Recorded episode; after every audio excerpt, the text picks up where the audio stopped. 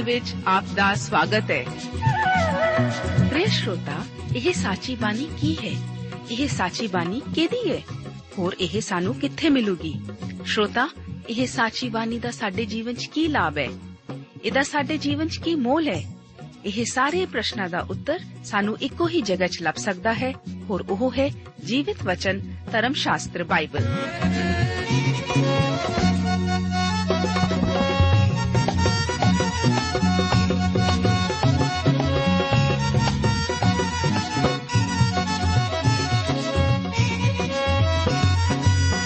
ਧਰਮ ਸ਼ਾਸਤਰ ਬਾਈਬਲ। ਉਹੀ ਜੀਵਿਤ ਵਚਨ ਦਾ ਅਸੀਂ ਇਸ ਕਾਰਜਕ੍ਰਮ ਵਿੱਚ ਅਧਿਐਨ ਕਰਾਂਗੇ।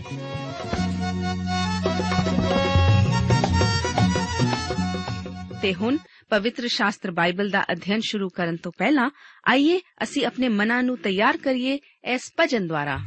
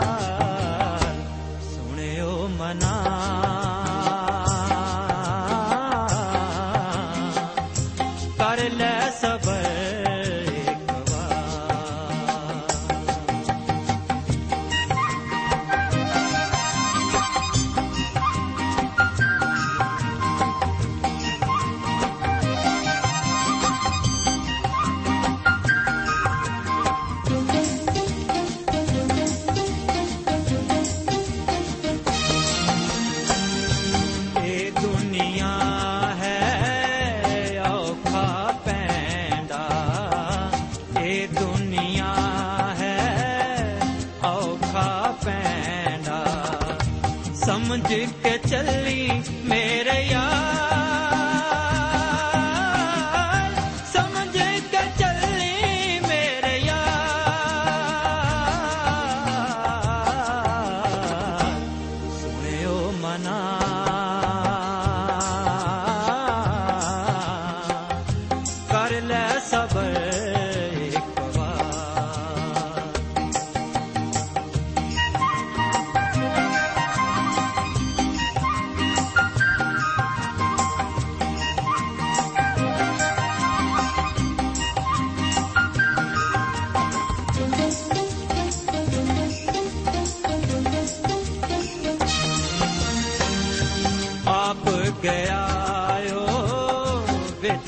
ਅਸਮਾਨੀ ਆਪ ਗਿਆ ਵਿੱਚ ਅਸਮਾਨੀ ਜਗਾ ਕਰਨ ਲਈ ਤੇ ਆ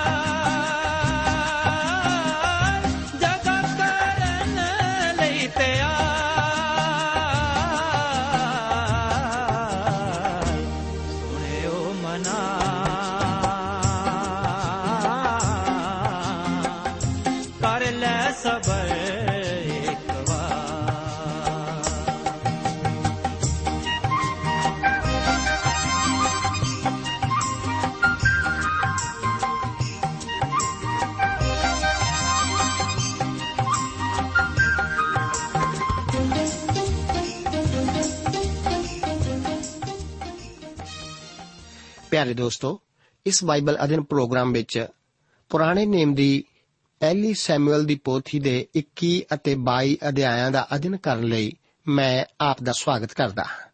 ਅਸੀਂ ਸ਼ੁਰੂਆਤ ਕਰਦੇ ਹਾਂ 21 ਅਧਿਆਇ ਨਾਲ।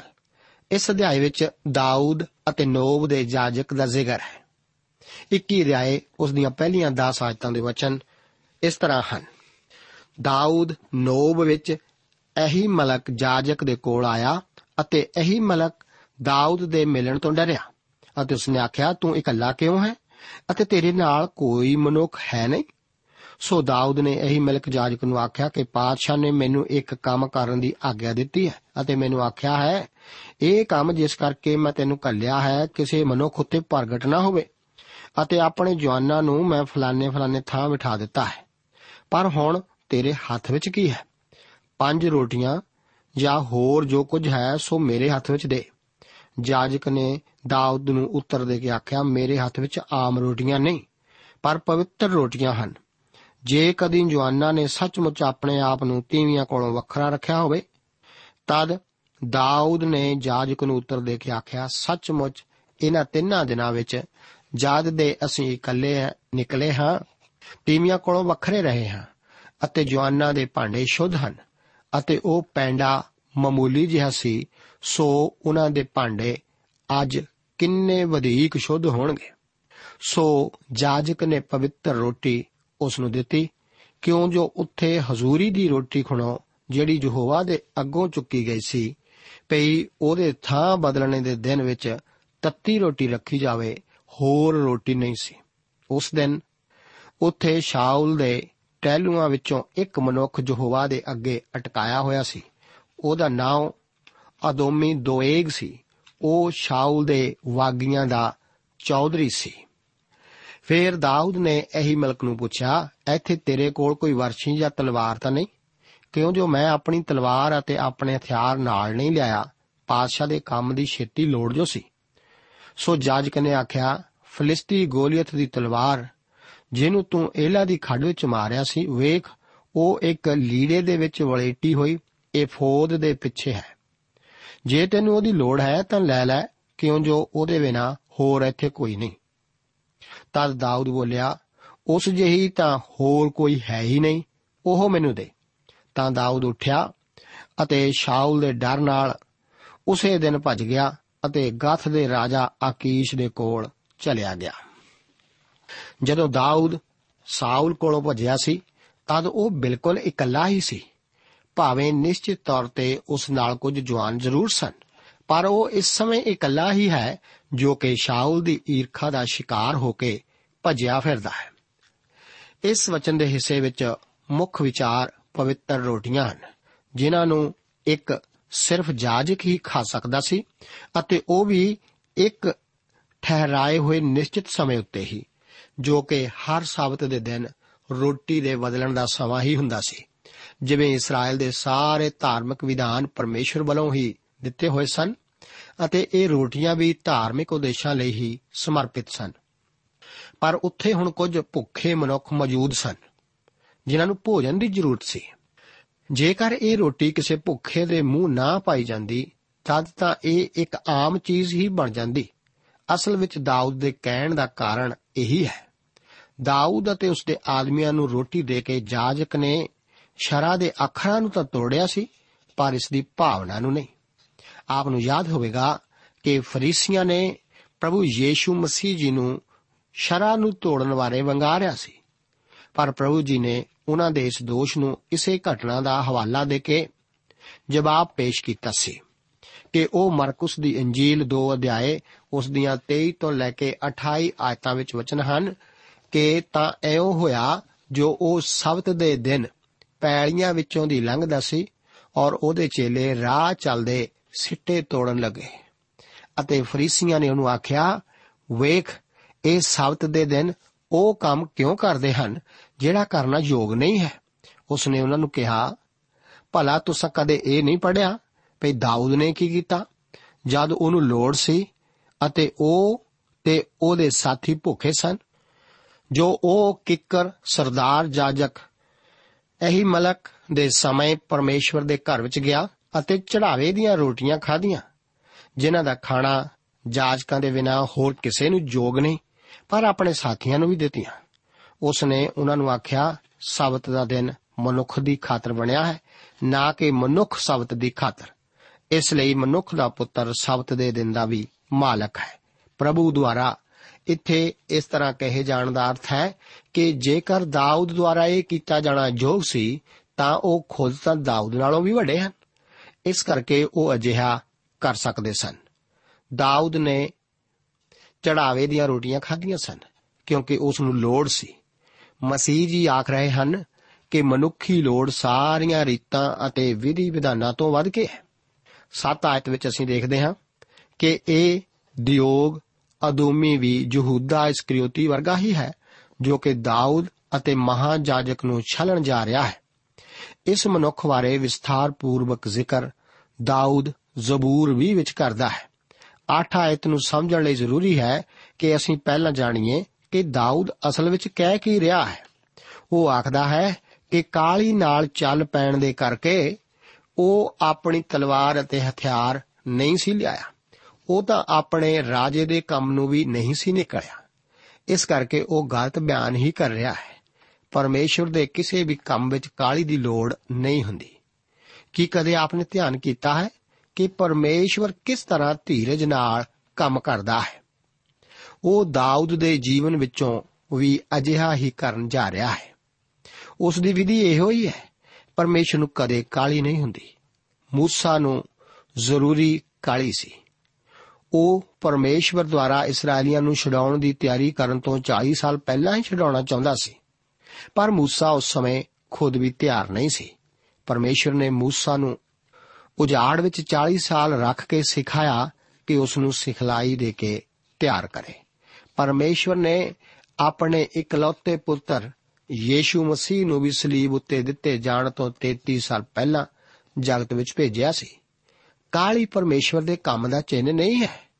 ਅਸਲੀਅਤ ਤਾਂ ਇਹ ਹੈ ਕਿ ਪਰਮੇਸ਼ਵਰ ਹੌਲੀ ਅਤੇ ਧੀਰਜ ਨਾਲ ਹੀ ਕੰਮ ਕਰਦਾ ਹੈ। ਪਰ ਅਸੀਂ ਹੀ ਅਕਸਰ ਬੇਸਬਰੇ ਹੋ ਜਾਂਦੇ ਹਾਂ। ਇਹ ਸੱਚ ਹੀ ਹੈ ਕਿ ਮੈਂ ਵੀ ਕਈ ਵਾਰ ਧੀਰਜ ਖੋ ਬੈਠਦਾ ਹਾਂ। ਮੈਂ ਪਰਮੇਸ਼ਵਰ ਅੱਗੇ ਇੰਤਜ਼ਾਰ ਕਰਨ ਦੀ ਕਲਾ ਨੂੰ ਸਿੱਖਣ ਦੀ ਕੋਸ਼ਿਸ਼ ਕਰ ਰਿਹਾ ਹਾਂ। ਇਹੋ ਹੀ ਹੈ ਜੋ ਸਾਨੂੰ ਸਭ ਨੂੰ ਸਿੱਖਣ ਦੀ ਲੋੜ ਹੈ। ਦਾਊਦ ਨੂੰ ਵੀ ਇਹੋ ਹੀ ਸਿੱਖਣ ਦੀ ਲੋੜ ਸੀ। ਪਰਮੇਸ਼ਵਰ ਨੇ ਆਪਣੇ ਜਨਾਂ ਨੂੰ ਇਵੇਂ ਹੀ ਸਿਖਾਇਆ ਸੀ ਜਿਨ੍ਹਾਂ ਨੂੰ ਵੀ ਉਸਨੇ ਇਸਤੇਮਾਲ ਕੀਤਾ ਸੀ। ਪਰਮੇਸ਼ਵਰ ਬੜੇ ਧੀਰਜ ਨਾਲ ਹੀ ਆਪਣੇ ਕੰਮ ਕਰਦਾ ਹੈ। ਜੇਕਰ ਆਪ ਉਸ ਦੀ ਚਾਲ ਨੂੰ ਅਤੇ ਉਸ ਦੀ ਗਤੀ ਨੂੰ ਜਾਣਨਾ ਚਾਹੋ, ਤਾਂ ਇੱਕ ਹੀਰੇ ਜਾਂ ਦਰਖਤ ਨੂੰ ਤਿਆਰ ਕੀਤੇ ਜਾਣ ਲਈ ਲੱਗਣ ਵਾਲੇ ਸਮੇਂ ਵੱਲ ਧਿਆਨ ਕਰੋ। ਮੇਰੇ ਦੋਸਤ ਕਾਲੀ ਕਰਨੀ ਪਰਮੇਸ਼ਵਰ ਦੀ ਵਿਧੀ ਨਹੀਂ ਹੈ। ਦਾਊਦ ਜੋ ਇੱਥੇ ਕਹਿ ਰਿਹਾ ਹੈ, ਉਹ ਸੱਚ ਨਹੀਂ ਹੈ। ਉਹ ਪਾਦਸ਼ਾਹ ਦੇ ਕਿਸੇ ਕੰਮ ਲਈ ਨਹੀਂ ਸੀ ਭੇਜਿਆ ਗਿਆ। ਕਾਲੀ ਕਰਨਾ ਮਸੀਹੀ ਕੰਮਾਂ ਉੱਤੇ ਲਾਗੂ ਨਹੀਂ ਹੁੰਦਾ। ਦਾਊਦ ਤਾਂ ਆਪਣੇ ਗੋਪੀਏ ਦੇ ਚਲਾਉਣ ਦੀ ਕਲਾ ਵਿੱਚ ਹੀ ਬਚਪਨ ਤੋਂ ਨਿਪੁੰਨ ਸੀ। ਪਰ ਹੁਣ ਰਾਜੇ ਦੇ ਮਹਿਲ ਵਿੱਚ ਕਾਫੀ ਅਰਸਾ ਰਹਿਣ ਤੋਂ ਬਾਅਦ ਹੁਣ ਉਸ ਨੂੰ ਇੱਕ ਤਲਵਾਰ ਦੀ ਲੋੜ ਸੀ। ਹੁਣ ਉਹ ਗੋਲੀਅਥ ਦੀ ਤਲਵਾਰ ਦਾ ਇਸਤੇਮਾਲ ਹੀ ਕਰਦਾ ਹੈ, ਕਿਉਂਕਿ ਇਹੀ ਹੁਣ ਉਸ ਵਾਸਤੇ ਉਪਲਬਧ ਸੀ। ਦਾਊਦ ਸਾਊਲ ਕੋਲੋਂ ਭੱਜ ਕੇ ਹੁਣ ਅਕੀਸ ਨੂੰ ਚਲਾ ਜਾਂਦਾ ਹੈ। ਜਿੱਥੇ ਕਿ ਇਹਨਾਂ ਅਜਨਬੀਆਂ ਵਿੱਚ ਉਸ ਨੂੰ ਖਤਰਾ ਸੀ। ਇਸ ਕਰਕੇ ਉਹ ਪਾਗਲ ਹੋਣ ਦਾ ਬਹਾਨਾ ਕਰਦਾ ਹੈ। 21 ਅਧਿਆਏ, ਉਸ ਦੀ 15 ਆਇਤ ਤੋਂ ਪਤਾ ਲੱਗਦਾ ਹੈ ਕਿ ਦਾਊਦ ਇੱਕ ਡਰਾਮੇਬਾਜ਼ ਵੀ ਸੀ, ਕਿਉਂਕਿ ਉਸਨੇ ਅਕੀਸ਼ ਦੇ ਰਾਜੇ ਨੂੰ ਆਪਣੇ ਪਾਗਲ ਹੋਣ ਬਾਰੇ ਵਿਸ਼ਵਾਸ ਵੀ ਕਰਾ ਦਿੱਤਾ ਸੀ। ਹੁਣ ਦਾਊਦ ਨੂੰ ਉੱਥੇ ਕੋਈ ਖਤਰਾ ਨਹੀਂ ਸੀ। 22 ਅਧਿਆਏ, ਉਸ ਦੀਆਂ 1 ਤੋਂ ਲੈ ਕੇ 4 ਆਇਤਾਂ ਵਿੱਚ ਦਾਊਦ ਦੁਆਰਾ ਆਪਣੇ ਸੂਰਵੀਰਾਂ ਨੂੰ ਇਕੱਠੇ ਕਰਨ ਦਾ ਜ਼ਿਕਰ ਇਸ ਤਰ੍ਹਾਂ ਹੈ। ਬਚਨ ਵਿੱਚ ਲਿਖਿਆ ਹੈ, ਤਾਂ ਦਾਊਦ ਉੱਥੋਂ ਨਿਕਲ ਕੇ ਅਦੁਲਾਮ ਦੀ ਖੁੰਦਰ ਵਿੱਚ ਭੱਜ ਆਇਆ ਅਤੇ ਉਹਦੇ ਭਰਾ ਅਤੇ ਉਹਦੇ ਪਿਓ ਦਾ ਸਾਰਾ ਟੱਬਰ ਇਹ ਸੁਣ ਕੇ ਉਹਦੇ ਕੋਲ ਉੱਥੇ ਆ ਗਏ ਅਤੇ ਸਭ ਦੁਖੀਏ ਅਤੇ ਕਰਜ਼ਾਈ ਅਤੇ ਸਭ ਜੋ ਦਿਲ ਜਲੇ ਸਨ ਉਹਦੇ ਕੋਲ ਆ ਰਹੇ ਔਰ ਉਹ ਉਹਨਾਂ ਦਾ ਸਰਦਾਰ ਬਣਿਆ ਔਰ 400 ਮਨੁੱਖ ਉਹਦੇ ਨਾਲ ਹੋ ਗਏ। ਉੱਥੋਂ ਦਾਊਦ ਮੁਆਬ ਦੇ ਮਿਸਵੇ ਨੂੰ ਗਿਆ ਅਤੇ ਮੁਆਬ ਦੇ ਰਾਜੇ ਨੂੰ ਆਖਿਆ, ਪ੍ਰਵਾਨਗੀ ਦੇ, ਜੋ ਮੇਰੀ ਮਾਂ ਅਤੇ ਪਿਓ ਨਿਕਲ ਆਉਣ ਅਤੇ ਤੁਹਾਡੇ ਕੋਲ ਰਹਿਣ, ਜਦ ਤੀਕਰ ਮੈਂ ਨਾ ਜਾਣਾ, ਜੋ ਪਰਮੇਸ਼ਵਰ ਮੇਰੇ ਨਾਲ ਕੀ ਕਰੇਗਾ। ਸੋ ਉਹ ਉਹਨਾਂ ਨੂੰ ਮੁਆਬ ਦੇ ਰਾਜੇ ਕੋਲ ਲੈ ਆਇਆ ਅਤੇ ਜਦ ਤੋੜੀ ਦਾਊਦ ਨੇ ਆਪਣੇ ਆਪ ਨੂੰ ਕੋਟ ਵਿੱਚ ਲੁਕਾ ਛੱਡਿਆ, ਉਹ ਉਸ ਦੇ ਨਾਲ ਹੈ ਸਨ। 22 ਅਧਿਆਏ, ਦਾਊਦ ਦੁਆਰਾ ਆਪਣੇ ਆਪ ਨੂੰ ਧਰਤੀ ਦੀਆਂ ਗੁਫਾਵਾਂ ਵਿੱਚ ਛੁਪਾਉਣ ਨਾਲ ਸ਼ੁਰੂ ਹੁੰਦਾ ਹੈ। ਪਰਮੇਸ਼ਵਰ ਉਸ ਨੂੰ ਆਪਣੇ ਬੰਦਿਆਂ ਦੀ ਤਰ੍ਹਾਂ ਆਪਣੇ ਸਕੂਲ ਵਿੱਚ ਸਿਖਾ ਰਿਹਾ ਹੈ। ਹੁਣ ਉਹ ਸਾਊਲ ਦੁਆਰਾ ਮਾਰੇ ਜਾਣ ਲਈ ਭਾਲੇ ਜਾਣ ਵਕਤ ਸ਼ਿਕਾਰੀ ਦੀ ਤਰ੍ਹਾਂ ਭਜਾਇਆ ਜਾ ਰਿਹਾ ਹੈ। ਉਸ ਨੂੰ ਰਾਜੇ ਦੇ ਕਰੋਧ ਤੋਂ ਬਚਣ ਲਈ ਜੰਗਲਾਂ ਅਤੇ ਗੁਫਾਵਾਂ ਵਿੱਚ ਆਪਣੇ ਆਪ ਨੂੰ ਛੁਪਾਉਣ ਲਈ ਮਜਬੂਰ ਕੀਤਾ ਜਾਂਦਾ ਹੈ। ਉਹ ਇਸ ਸਮੇਂ ਆਪਣੇ ਆਪ ਨੂੰ ਤਿੱਤਰ ਵਰਗਾ, ਲਮਟੀਂਗ ਵਰਗਾ ਅਤੇ ਵੀਰਾਨੇ ਦੇ ਉੱਲੂ ਵਰਗਾ ਦੱਸਦਾ ਹੋਇਆ ਕਹਿੰਦਾ ਹੈ ਕਿ ਮੇਰੀ ਜਾਨ ਬੱਬਰ ਸ਼ੇਰਾਂ ਦੇ ਵਿਚਕਾਰ ਹੈ ਅਤੇ ਉਹਨਾਂ ਨੇ ਮੇਰੇ ਕਦਮਾਂ ਲਈ ਜਾਲ ਤਿਆਰ ਕੀਤਾ ਹੈ। ਉਹ ਇਹ ਸਾਰੇ ਵਿਅੰਗ ਜ਼ਬੂਰਾਂ ਦੀ ਪੋਥੀ 102 ਜ਼ਬੂਰ ਉਸ ਦੀ 6 ਆਇਤ 57 ਜ਼ਬੂਰ ਦੀ 4 ਆਇਤ ਅਤੇ 6 ਆਇਤ ਵਿੱਚ ਦੱਸਦਾ ਹੈ। ਉਹ ਹਫ ਕੇ ਅਦੁਲਾਮ ਦੀ ਗੁਫਾ ਵਿੱਚ ਜਾ ਛੁਪਦਾ ਹੈ, ਜੋ ਕਿ ਹਬਰੋਨ ਅਤੇ ਫਿਲਿਸਤੀਆਂ ਦੇ ਵਿਚਕਾਰ ਇੱਕ ਪਹਾੜੀ ਚਟਾਨ ਹੈ। ਦਾਊਦ ਦੇ ਦਿਨ, ਇਹਨਾਂ 10 ਸਾਲਾਂ ਦੇ ਨਕਾਰੇ ਹੋਏ ਜੀਵਨ ਦੀ ਅਦਭੁਤ ਤੁਲਨਾ ਪਰਮੇਸ਼ਵਰ ਦੇ ਪੁੱਤਰ ਯੀਸ਼ੂ ਮਸੀਹ ਨਾਲ ਕੀਤੀ ਜਾ ਸਕਦੀ ਹੈ, ਜੋ ਕਿ ਪ੍ਰਭੂ ਯੀਸ਼ੂ ਮਸੀਹ ਜੀ ਦੀ ਵਰਤਮਾਨ ਹਾਲਾਤ ਨਾਲ ਮੇਲ ਖਾਂਦੀ ਹੈ। ਆਪ ਅਤੇ ਮੈਂ ਉਸ ਦੇ ਨਕਾਰੇ ਜਾਣ ਦੇ ਯੁੱਗ ਵਿੱਚ ਹੀ ਰਹਿ ਰਹੇ ਹਾਂ।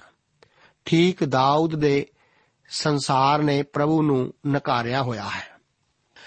ਦਾਊਦ ਦਾ ਬੈਰੀ ਸ਼ਾਉਲ ਉਸ ਤੋਂ ਦੂਰ ਸੀ, ਜਿਸ ਤਰ੍ਹਾਂ ਸਾਡਾ ਦੁਸ਼ਮਣ ਸ਼ੈਤਾਨ ਵੀ ਹੈ। ਪਹਿਲਾ ਪਤਰਸ ਦੀ ਪੱਤਰੀ 5 ਅਧਿਆਇ ਦੀ 8 ਆਇਤ ਵਿੱਚ ਸਾਨੂੰ ਦੱਸਿਆ ਗਿਆ ਹੈ ਕਿ ਸੁਚੇਤ ਹੋਵੋ, ਜਾਗਦੇ ਰਹੋ। ਤੁਹਾਡਾ ਵਿਰੋਧੀ ਸ਼ੈਤਾਨ ਬੁੱਕ ਦੇ ਛੀ ਵਾਂਗੂ ਭਾਲਦਾ ਫਿਰਦਾ ਹੈ, ਭਈ ਕਿਹਨੂੰ ਪਾੜ ਖਾਵਾਂ? ਦਾਊਦ ਦੀ ਤਰ੍ਹਾਂ ਅਸੀਂ ਵੀ ਆਖ ਸਕਦੇ ਹਾਂ ਕਿ ਸਾਡੀ ਜਿੰਦ ਬੱਬਰ ਸ਼ੇਰਾਂ ਦੇ ਵਿਚਕਾਰ ਹੈ। ਪਰ ਇਹੋ ਜਿਹੇ ਹਾਲਾਤ ਵਿੱਚ ਹੀ ਅੱਜ ਪ੍ਰਭੂ ਆਪਣੇ ਲੋਕਾਂ ਨੂੰ ਆਪਣੀ ਕਲੀਸਿਆ ਭਾਵ ਲਾੜੀ ਹੋਣ ਨੂੰ ਸੰਸਾਰ ਵਿੱਚੋਂ ਬਾਹਰ ਬੁਲਾ ਰਿਹਾ ਹੈ, ਜੋ ਕਿ ਦੁਖੀਏ, ਕਰਜ਼ਾਈ, ਦਿਲ ਜਲੇ ਹਨ। ਦਾਊਦ ਦੇ ਦਿਨਾਂ ਵਿੱਚ ਵੀ ਇਹਨਾਂ ਤਿੰਨ ਕਿਸਮ ਦੇ ਲੋਕ ਸਨ, ਦੁਖੀਏ, ਕਰਜ਼ਾਈ ਅਤੇ ਦਿਲ ਜਲੇ। ਦੁਖੀਏ ਜੋ ਸਾਹੂਲ ਦੁਆਰਾ ਸਤਾਏ ਗਏ ਸਨ, ਭਾਵੇਂ ਉਹ ਉਸ ਦੇ ਪ੍ਰਤੀ ਵਫਾਦਾਰ ਸਨ, ਪਰ ਉਹਨਾਂ ਦੀ ਜਿੰਦ ਖਤਰੇ ਵਿੱਚ ਹੋਣ ਕਰਕੇ ਉਹ ਹੁਣ ਦਾਊਦ ਕੋਲ ਚਲੇ ਜਾਂਦੇ ਹਨ। ਜੇਕਰ ਇਸ ਸੰਸਾਰ ਵਿੱਚ ਬੇਇਨਸਾਫੀ ਅਤੇ ਸਤਾਉ ਹੈ ਅਤੇ ਇੱਥੇ ਕੋਈ ਪਾਸਾ ਆਪ ਦੇ ਜਾਣ ਲਈ ਨਹੀਂ ਦਿਸ ਰਿਹਾ ਹੈ, ਤਾਂ ਜ਼ਰੂਰ ਯੀਸ਼ੂ ਵੱਲ ਮੁੜੋ। ਕਈ ਲੋਕ ਆਪਣੀਆਂ ਸਮੱਸਿਆਵਾਂ ਵਿੱਚ ਘਿਰ ਕੇ ਨਸ਼ਿਆਂ, ਨਸ਼ੀਲੀਆਂ ਦਵਾਈਆਂ ਅਤੇ ਆਤਮ ਹੱਤਿਆ ਕਰਨ ਤੱਕ ਮੁੜ ਪੈਂਦੇ ਹਨ। ਪਰ ਇੱਕ ਹੈ ਜੋ ਅੱਜ ਸਾਨੂੰ ਸਭ ਨੂੰ ਬੁਲਾ ਰਿਹਾ ਹੈ, ਕਿਉਂਕਿ ਪਰਮੇਸ਼ਵਰ ਦਾ ਪੁੱਤਰ ਪ੍ਰਭੂ ਯੀਸ਼ੂ ਮਸੀਹ ਗਵਾਚਿਆਂ ਨੂੰ ਭਾਲਣ ਅਤੇ ਬਚਾਉਣ ਲਈ ਆਇਆ ਹੈ। ਉਹ ਆਪ ਦੀ ਮਦਦ ਕਰਨਾ ਚਾਹੁੰਦਾ ਹੈ। ਉਹ ਆਪ ਦੀ ਮਦਦ ਕਰ ਸਕਦਾ ਹੈ, ਕਿਉਂਕਿ ਜਦੋਂ ਉਸਨੇ ਆਪ ਹੀ ਪਰਤਾਵੇ ਵਿੱਚ ਪੈ ਕੇ ਦੁੱਖ ਝੱਲਿਆ ਹੈ, ਤਾਂ ਉਹ ਉਹਨਾਂ ਦੀ ਜਿਹੜੇ ਪਰਤਾਵੇ ਵਿੱਚ ਪੈਂਦੇ ਹਨ, ਸਹਾਇਤਾ ਕਰ ਸਕਦਾ ਹੈ। ਕੀ ਆਪ ਮੁਸੀਬਤ ਵਿੱਚ ਹੋ ਅਤੇ ਪਰਤਾਵੇ ਵਿੱਚੋਂ ਗੁਜ਼ਰ ਰਹੇ ਹੋ? ਆਪ ਨੂੰ ਮੁਕਤੀ ਦਾਤੇ ਦੀ ਲੋੜ ਹੈ। ਜੋ ਵੀ ਉਸ ਕੋਲ ਅੱਜ ਆਉਣ ਦੀ ਇੱਛਾ ਰੱਖਦੇ ਹਨ, ਉਹ ਉਹਨਾਂ ਸਭਨਾਂ ਨੂੰ ਆਪਣੇ ਕੋਲ ਬੁਲਾ ਰਿਹਾ ਹੈ। ਕੁਝ ਕਰਜ਼ਾਈ ਅਤੇ ਨਕਾਰੇ ਗਏ ਲੋਕ ਵੀ ਦਾਊਦ ਕੋਲ ਆਏ ਸਨ। ਕਰਜ਼ਾ ਹਰ ਹਾਲਤ ਵਿੱਚ ਤਬਾਹ ਕਰਨ ਵਾਲਾ ਰੋਗ ਹੈ। ਉਹਨਾਂ ਦਿਨਾਂ ਵਿੱਚ ਇੱਕ ਕਰਜ਼ਾਈ ਦੀ ਜਾਇਦਾਦ ਖੁੱਸ ਸਕਦੀ ਸੀ ਅਤੇ ਉਸ ਨੂੰ ਗੁਲਾਮ ਹੋਣ ਲਈ ਵੇਚਿਆ ਜਾ ਸਕਦਾ ਸੀ। ਉਹਨਾਂ ਦੀ ਰੱਖਿਆ ਕੀਤੀ ਜਾ ਸਕਦੀ ਸੀ, ਪਰ ਅਜਿਹਾ ਨਹੀਂ ਸੀ ਕੀਤਾ ਗਿਆ। ਪਰ ਸਾਊਲ ਮੂਸਾ ਦੀ ਵਿਵਸਥਾ ਨੂੰ ਲਾਗੂ ਨਾ ਕਰਦਾ ਹੋਇਆ ਲੋਕਾਂ ਨੂੰ ਗੁਲਾਮ ਬਣਾ ਰਿਹਾ ਸੀ। ਪਾਪਾ ਨੇ ਸਾਨੂੰ ਪਰਮੇਸ਼ਵਰ ਅੱਗੇ ਕਰਜ਼ਾਈ ਬਣਾ ਛੱਡਿਆ ਹੈ। ਯਾਦ ਕਰੋ, ਪ੍ਰਭੂ ਯੀਸੂ ਪ੍ਰਾਰਥਨਾ ਦੇ ਸਿਖਾਉਣ ਦੌਰਾਨ ਉਸਨੇ ਆਖਿਆ ਸੀ, ਸਾਡੇ ਕਰਜ਼ ਸਾਨੂੰ ਮਾਫ ਕਰ। ਜਿਵੇਂ ਕਿ ਮਤੀ ਦੀ ਇੰਜੀਲ 6 ਅਧਿਆਇ ਉਸ ਦੀ 12 ਆਇਤ ਵਿੱਚ ਇਹ ਵਚਨ ਹਨ, ਸਿਰਫ ਪਰਮੇਸ਼ਵਰ ਹੀ ਸਾਨੂੰ ਮਾਫ ਕਰ ਸਕਦਾ ਹੈ। ਮਾਫੀ ਸਿਰਫ ਕਰਜ਼ੇ ਦੇ ਭੁਗਤਾਨ ਕਰਕੇ ਹੀ ਸੰਭਵ ਹੈ। ਜੋ ਕਰਜ਼ਾਈ ਹਨ, ਉਹਨਾਂ ਨੂੰ ਤਾਂ ਭੇਜਣਾ ਹੀ ਪੈਂਦਾ ਸੀ। ਅਸਲ ਵਿੱਚ ਕਰਜ਼ਾ ਲਾਉਣ ਦਾ ਕੰਮ ਦਾਊਦ ਨਹੀਂ ਸੀ ਕਰ ਸਕਿਆ, ਪਰ ਮਸੀਹ ਨੇ ਕੀਤਾ ਸੀ। ਉਸ ਨੇ ਸਲੀਬ ਉੱਤੇ ਆਪਣੇ ਪ੍ਰਾਣ ਦੇ ਕੇ ਪਾਪ ਦਾ ਕਰਜ਼ ਅਦਾ ਕੀਤਾ ਸੀ। ਉਸ ਨੇ ਸਾਨੂੰ ਆਜ਼ਾਦ ਕੀਤਾ। ਇਹੋ ਹੀ ਪ੍ਰਭੂ ਯੀਸ਼ੂ ਮਸੀਹ ਨੇ ਮੇਰੇ ਅਤੇ ਆਪ ਵਾਸਤੇ ਕੀਤਾ ਸੀ। ਜੇਕਰ ਆਪ ਮੰਨਦੇ ਹੋ ਕਿ ਆਪ ਪਰਮੇਸ਼ਵਰ ਦੇ ਪ੍ਰਤੀ ਕਰਜ਼ਾਈ ਹੋ ਅਤੇ ਆਪ ਕੋਲ ਦੇਣ ਲਈ ਕੁਝ ਨਹੀਂ ਹੈ, ਮਸੀਹ ਆਪ ਦਾ ਕਰਜ਼ ਅਦਾ ਕਰੇਗਾ। ਆਪ ਉਸ ਕੋਲ ਜਾ ਸਕਦੇ ਹੋ। ਕਿਹਾ ਹੀ ਸੁਭਾਗ ਹੈ ਸਾਡਾ ਪ੍ਰਭੂ ਯੀਸ਼ੂ ਮਸੀਹ ਵਿੱਚ। ਦਿਲ ਜਲੇ ਵੀ ਦਾਊਦ ਕੋਲ ਆਏ ਸਨ। ਉਹਨਾਂ ਕੋਲ ਜੀਵਨ ਦੇ ਕੌੜੇ ਹਾਲਾਤ ਅਤੇ ਅਨੁਭਵ ਸਨ। ਅੱਜ ਵੀ ਅਸੀਂ ਅਕਸਰ ਅਸੰਤੁਸ਼ਟੀ ਦੇ ਸ਼ਿਕਾਰ ਲੋਕਾਂ ਨੂੰ ਮੁਜਾਰੇ ਅਤੇ ਰੈਲੀਆਂ ਦੁਆਰਾ ਆਪਣਾ ਰੋਸ ਜ਼ਾਹਰ ਕਰਦੇ ਵੇਖਦੇ ਹਾਂ। ਮੇਰੇ ਦੋਸਤ, ਜਦੋਂ ਤੱਕ ਆਪ ਆਪਣੇ ਜੀਵਨ ਵਿੱਚ ਪਰਮੇਸ਼ਵਰ ਦੇ ਹੱਥ ਨੂੰ ਨਹੀਂ ਤੱਕਦੇ, ਆਪ ਦਾ ਜੀਵਨ ਆਪ ਨੂੰ ਕੜੱਤਣ ਦਾ ਅਨੁਭਵ ਕਰਾਉਂਦਾ ਜਾਵੇਗਾ। ਪਰ ਆਪ ਅੱਜ ਹੀ ਪ੍ਰਭੂ ਯੀਸੂ ਕੋਲ ਜਾ ਸਕਦੇ ਹੋ। ਉਹ ਆਖ ਰਿਹਾ ਹੈ ਕਿ हे ਸਾਰੇ ਮਿਹਨਤਕਸ਼ ਅਤੇ ਬੇਕਾਰ, ਪਾਪ ਹੇਠ ਦੱਬੇ ਹੋਏ ਲੋਕੋ, ਮੇਰੇ ਕੋਲ ਆਓ। ਮੈਂ ਤੁਹਾਨੂੰ ਵਿਸ਼ਰਾਮ ਦਿਆਂਗਾ। ਜੇਕਰ ਕੋਈ ਤਿਹਾਇਆ ਹੋਵੇ ਤਾਂ ਮੇਰੇ ਕੋਲ ਆਵੇ ਅਤੇ ਪੀਵੇ। ਇਸ ਜੱਗ ਵਿੱਚ ਨਕਾਰੇ ਹੋਏ ਲੋਕਾਂ ਨੂੰ ਪ੍ਰਭੂ ਦੁਆਰਾ ਬੁਲਾਏ ਜਾਣ ਦੀ ਇਹ ਕਿਹੋ ਜਿਹੀ ਤਸਵੀਰ ਹੈ? ਦਾਊਦ ਇੱਥੇ ਐਲੀਮੇਲਕ ਦੇ ਪਰਿਵਾਰ ਦੀ ਤਾਂ ਹੁਣ ਮੁਆਬ ਨੂੰ ਜਾਂਦਾ ਹੈ। ਹੁਣ ਉਸ ਦਾ ਵਿਸ਼ਵਾਸ ਵੀ ਅਬਰਾਹਮ ਦੇ ਮਿਸਰ ਨੂੰ ਜਾਣ ਦੀ ਤਰ੍ਹਾਂ ਕੁਝ ਹਿਲਿਆ ਹੋਇਆ ਜਾਪਦਾ ਹੈ। 22 ਅਧਿਆਏ ਉਸ ਦੀਆਂ 5 ਤੋਂ ਲੈ ਕੇ 19 ਆਇਤਾਂ ਵਿੱਚ ਸਾਊਲ ਦੁਆਰਾ ਨੋਬ ਦੇ ਜਾਜਕਾਂ ਦਾ ਕਤਲ ਕੀਤੇ ਜਾਣ ਦਾ ਜ਼ਿਕਰ ਇਸ ਤਰ੍ਹਾਂ ਹੈ। ਬਚਨ ਵਿੱਚ ਲਿਖਿਆ ਹੈ, ਤਦ ਗਾਦ ਨਵੀ ਨੇ ਦਾਊਦ ਨੂੰ ਆਖਿਆ, ਕੋਟ ਵਿੱਚ ਨਾ ਲੁਕਿਆ ਰਹੋ, ਤੁਰ ਅਤੇ ਯਹੂਦਾ ਦੇ ਦੇਸ਼ ਵੱਲ ਨਿਕਲ ਜਾ। ਸੋ ਦਾਊਦ ਤੁਰਿਆ ਅਤੇ ਹਾਰਥ ਦੇ ਬਣ ਵਿੱਚ ਆ ਵੜਿਆ। ਤਦ ਸ਼ਾਉਲ ਨੇ ਸੁਣਿਆ ਭਈ ਦਾਊਦ ਪ੍ਰਗਟ ਹੋਇਆ ਹੈ ਅਤੇ ਉਹ ਲੋਕ ਵੀ ਜੋ ਉਹਦੇ ਨਾਲ ਸਨ ਕਿਉਂ ਜੋ ਸ਼ਾਉਲ ਉਸ ਵੇਲੇ ਰਾਮਾ ਦੇ ਗਿਵਿਆ ਵਿੱਚ ਇੱਕ ਝਾਊ ਦੇ ਵਿਰਸ਼ ਹੇਠ ਆਪਣੀ ਬਰਸ਼ੀ ਹੱਥ ਵਿੱਚ ਫੜੀ ਬੈਠਾ ਸੀ ਅਤੇ ਉਸ ਦੇ ਆਲੇ ਦੁਆਲੇ ਉਸ ਦੇ ਟਹਿਲੂਏ ਖਲੋਤੇ ਸਨ। ਤਦ ਸ਼ਾਉਲ ਨੇ ਆਪਣੇ ਟਹਿਲੂਆਂ ਨੂੰ ਉਸ ਦੇ ਆਲੇ ਦੁਆਲੇ ਜੋ ਖਲੋਤੇ ਸਨ ਆਖਿਆ, ਸੁਣੋ हे ਵਿੰਜਾ ਮੀਨਿਓ ਭਲਾ ਯਸੀ ਦਾ ਪੁੱਤਰ ਤੁਹਾਡੇ ਵਿੱਚੋਂ ਹਰੇਕ ਨੂੰ ਪੈਲੀ ਅਤੇ ਦਾਖਾਂ ਦਾ ਵਾਗ ਦੇਵੇਗਾ? ਅਤੇ ਤੁਹਾਨੂੰ ਸਭਨਾਂ ਨੂੰ ਸੈਂਕੜਿਆਂ ਤੇ ਹਜ਼ਾਰਾਂ ਦੇ ਸਰਦਾਰ ਬਣਾਵੇਗਾ, ਜੋ ਤੁਸੀਂ ਸਭਨਾਂ ਨੇ ਮੇਰੇ ਵਿਰੋਧੀ ਬਣਨ ਦਾ ਏਕਾ ਕੀਤਾ ਹੈ। ਅਤੇ ਅਜਿਹਾ ਹੋਰ ਕੋਈ ਨਹੀਂ, ਜੋ ਮੈਨੂੰ ਦੱਸੇ ਭਈ ਮੇਰੇ ਪੁੱਤਰ ਨੇ ਯਸੀ ਦੇ ਪੁੱਤਰ ਨਾਲ ਨੇਮ ਕੀਤਾ ਹੈ। ਅਤੇ ਤੁਹਾਡੇ ਵਿੱਚੋਂ ਵੀ ਅਜਿਹਾ ਕੋਈ ਨਹੀਂ ਜੋ ਮੇਰੇ ਲਈ ਉਦਾਸ ਹੋਵੇ, ਅਤੇ ਮੈਨੂੰ ਦੱਸੇ ਜੋ ਮੇਰੇ ਵਿਰੁੱਧ ਸ਼ਹਿ ਲਾ ਕੇ ਬੈਠਣ ਨੂੰ ਜਿਵੇਂ ਅੱਜ ਦੇ ਦਿਨ ਹੈ, ਮੇਰੇ ਪੁੱਤਰ ਨੇ ਮੇਰੇ ਟਹਿਲੂਏ ਨੂੰ ਚੁੱਕਿਆ ਹੈ। ਤਦ ਦੋਏਗ ਅਦੋਮੀ ਨੇ ਜੋ ਸ਼ਾਉਲ ਦੇ ਟਹਿਲੂਆਂ ਕੋਲ ਖੜਾ ਸੀ ਉੱਤਰ ਦੇ ਕੇ ਆਖਿਆ, ਮੈਂ ਜੱਸੀ ਦੇ ਪੁੱਤਰ ਨੂੰ ਨੋਬ ਵਿੱਚ ਅਹੀਟੂਬ ਦੇ ਪੁੱਤਰ ਅਹੀਮਲਕ ਜਾਜਕ ਕੋਲ ਆਉਂਦਾ ਡੇਠਾ। ਉਹਦੇ ਲਈ ਉਸ ਦੀ ਯਹੋਵਾ ਕੋਲੋਂ ਪੁੱਛਿਆ ਤੇ ਉਹਨੂੰ ਰਾਹ ਦੀ ਦਸਤ ਦਿੱਤੀ ਅਤੇ ਫਿਲਿਸਤੀ ਗੋਲੀਅਤ ਦੀ ਤਲਵਾਰ ਉਹਨੂੰ ਦਿੱਤੀ। ਤਦ ਪਾਤਸ਼ਾਹ ਨੇ ਅਹੀਟੂਬ ਦੇ ਪੁੱਤਰ ਅਹੀਮਲਕ ਜਾਜਕ ਨੂੰ ਅਤੇ ਉਹਦੇ ਪਿਓ ਦੇ ਸਾਰੇ ਟੱਬਰ ਨੂੰ ਅਤੇ ਉਹਨਾਂ ਜਾਜਕਾਂ ਨੂੰ ਜੋ ਨੋਬ ਵਿੱਚ ਸਨ ਸੱਦ ਲਿਆ ਅਤੇ ਉਹ ਸਭ ਪਾਤਸ਼ਾਹ ਕੋਲ ਆਏ। ਤਾਂ ਸ਼ਾਉਲ ਨੇ ਆਖਿਆ हे ਅਹੀਟੂਬ ਦੇ ਪੁੱਤਰ, ਤੂੰ ਸੁਣ। ਉਹ ਬੋਲਿਆ हे ਸੁਆਮੀ, ਮੈਂ ਹਾਜ਼ਰ ਹਾਂ। ਸ਼ਾਉਲ ਨੇ ਆਖਿਆ, ਤੂੰ ਅਤੇ ਜੱਸੀ ਦੇ ਪੁੱਤਰ ਨੇ ਮੇਰੇ ਵਿਰੁੱਧ ਕਿਉਂ ਏਕਾ ਕੀਤਾ? ਤੂੰ ਜੋ ਉਹਨੂੰ ਰੋਟੀ ਅਤੇ ਤਲਵਾਰ ਦਿੱਤੀ ਅਤੇ ਯਹੋਵਾ ਕੋਲੋਂ ਪੁੱਛਿਆ ਭਈ, ਉਹ ਮੇਰੇ ਵਿਰੁੱਧ ਉੱਠੇ ਅਤੇ ਸ਼ਹਿ ਲਾ ਕੇ ਬੈਠੇ ਜਿਵੇਂ ਅੱਜ ਦੇ ਦਿਨ ਹੈ। ਤਦ ਅਹੀ ਮਲਕ ਨੇ ਪਾਤਸ਼ਾਹ ਨੂੰ ਉੱਤਰ ਦੇ ਕੇ ਆਖਿਆ, ਤੁਹਾਡੇ ਸਾਰੇ ਟਲੂਆਂ ਵਿੱਚੋਂ ਦਾਊਦ ਦੇ ਸਮਾਨ ਧਰਮੀ ਕੌਣ ਹੈ ਜੋ ਪਾਤਸ਼ਾਹ ਦਾ ਜਵਾਈ ਅਤੇ ਤੁਹਾਡੇ ਦਰਬਾਰ ਵਿੱਚ ਜਾਂਦਾ ਹੁੰਦਾ ਹੈ ਅਤੇ ਤੁਹਾਡੇ ਘਰ ਵਿੱਚ ਪੱਤ ਵਾਲਾ ਹੈ?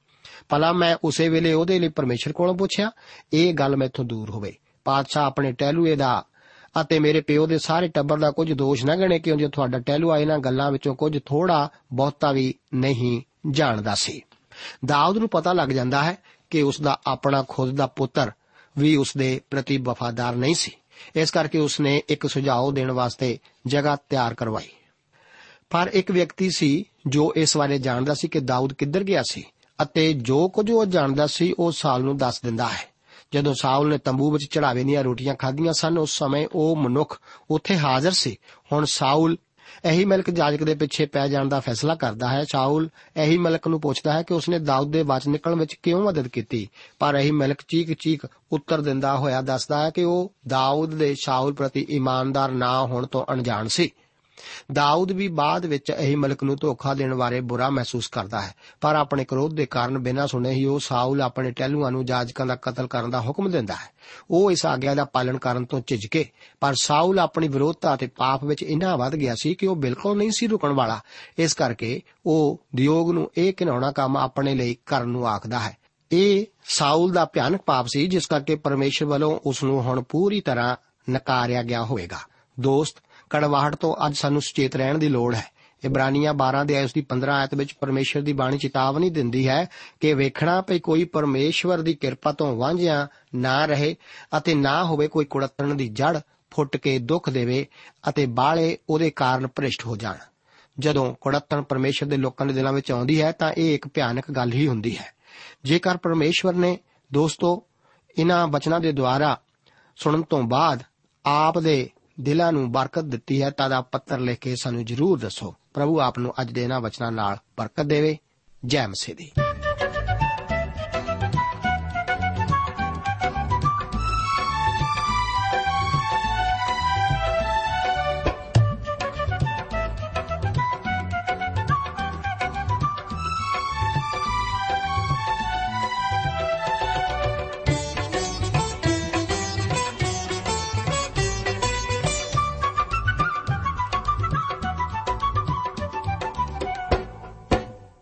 Znamím divák.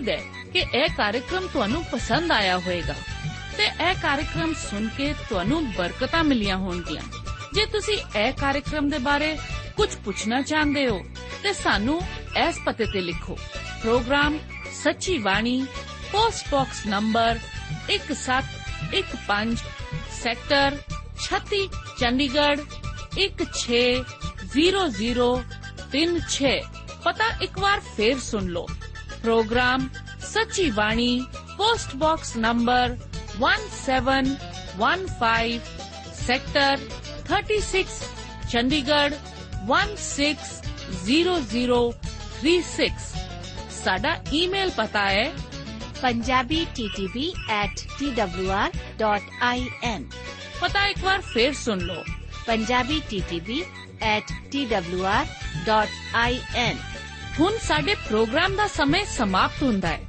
ਉਮੀਦ ਹੈ ਅਗਲੇ ਪ੍ਰੋਗਰਾਮ ਵਿੱਚ ਤੁਹਾਡੇ ਨਾਲ ਫੇਰ ਪੇਂਟ ਹੋਏਗੀ। ਰੱਬ ਤੁਹਾਨੂੰ ਬਰਕਤ ਦੇ।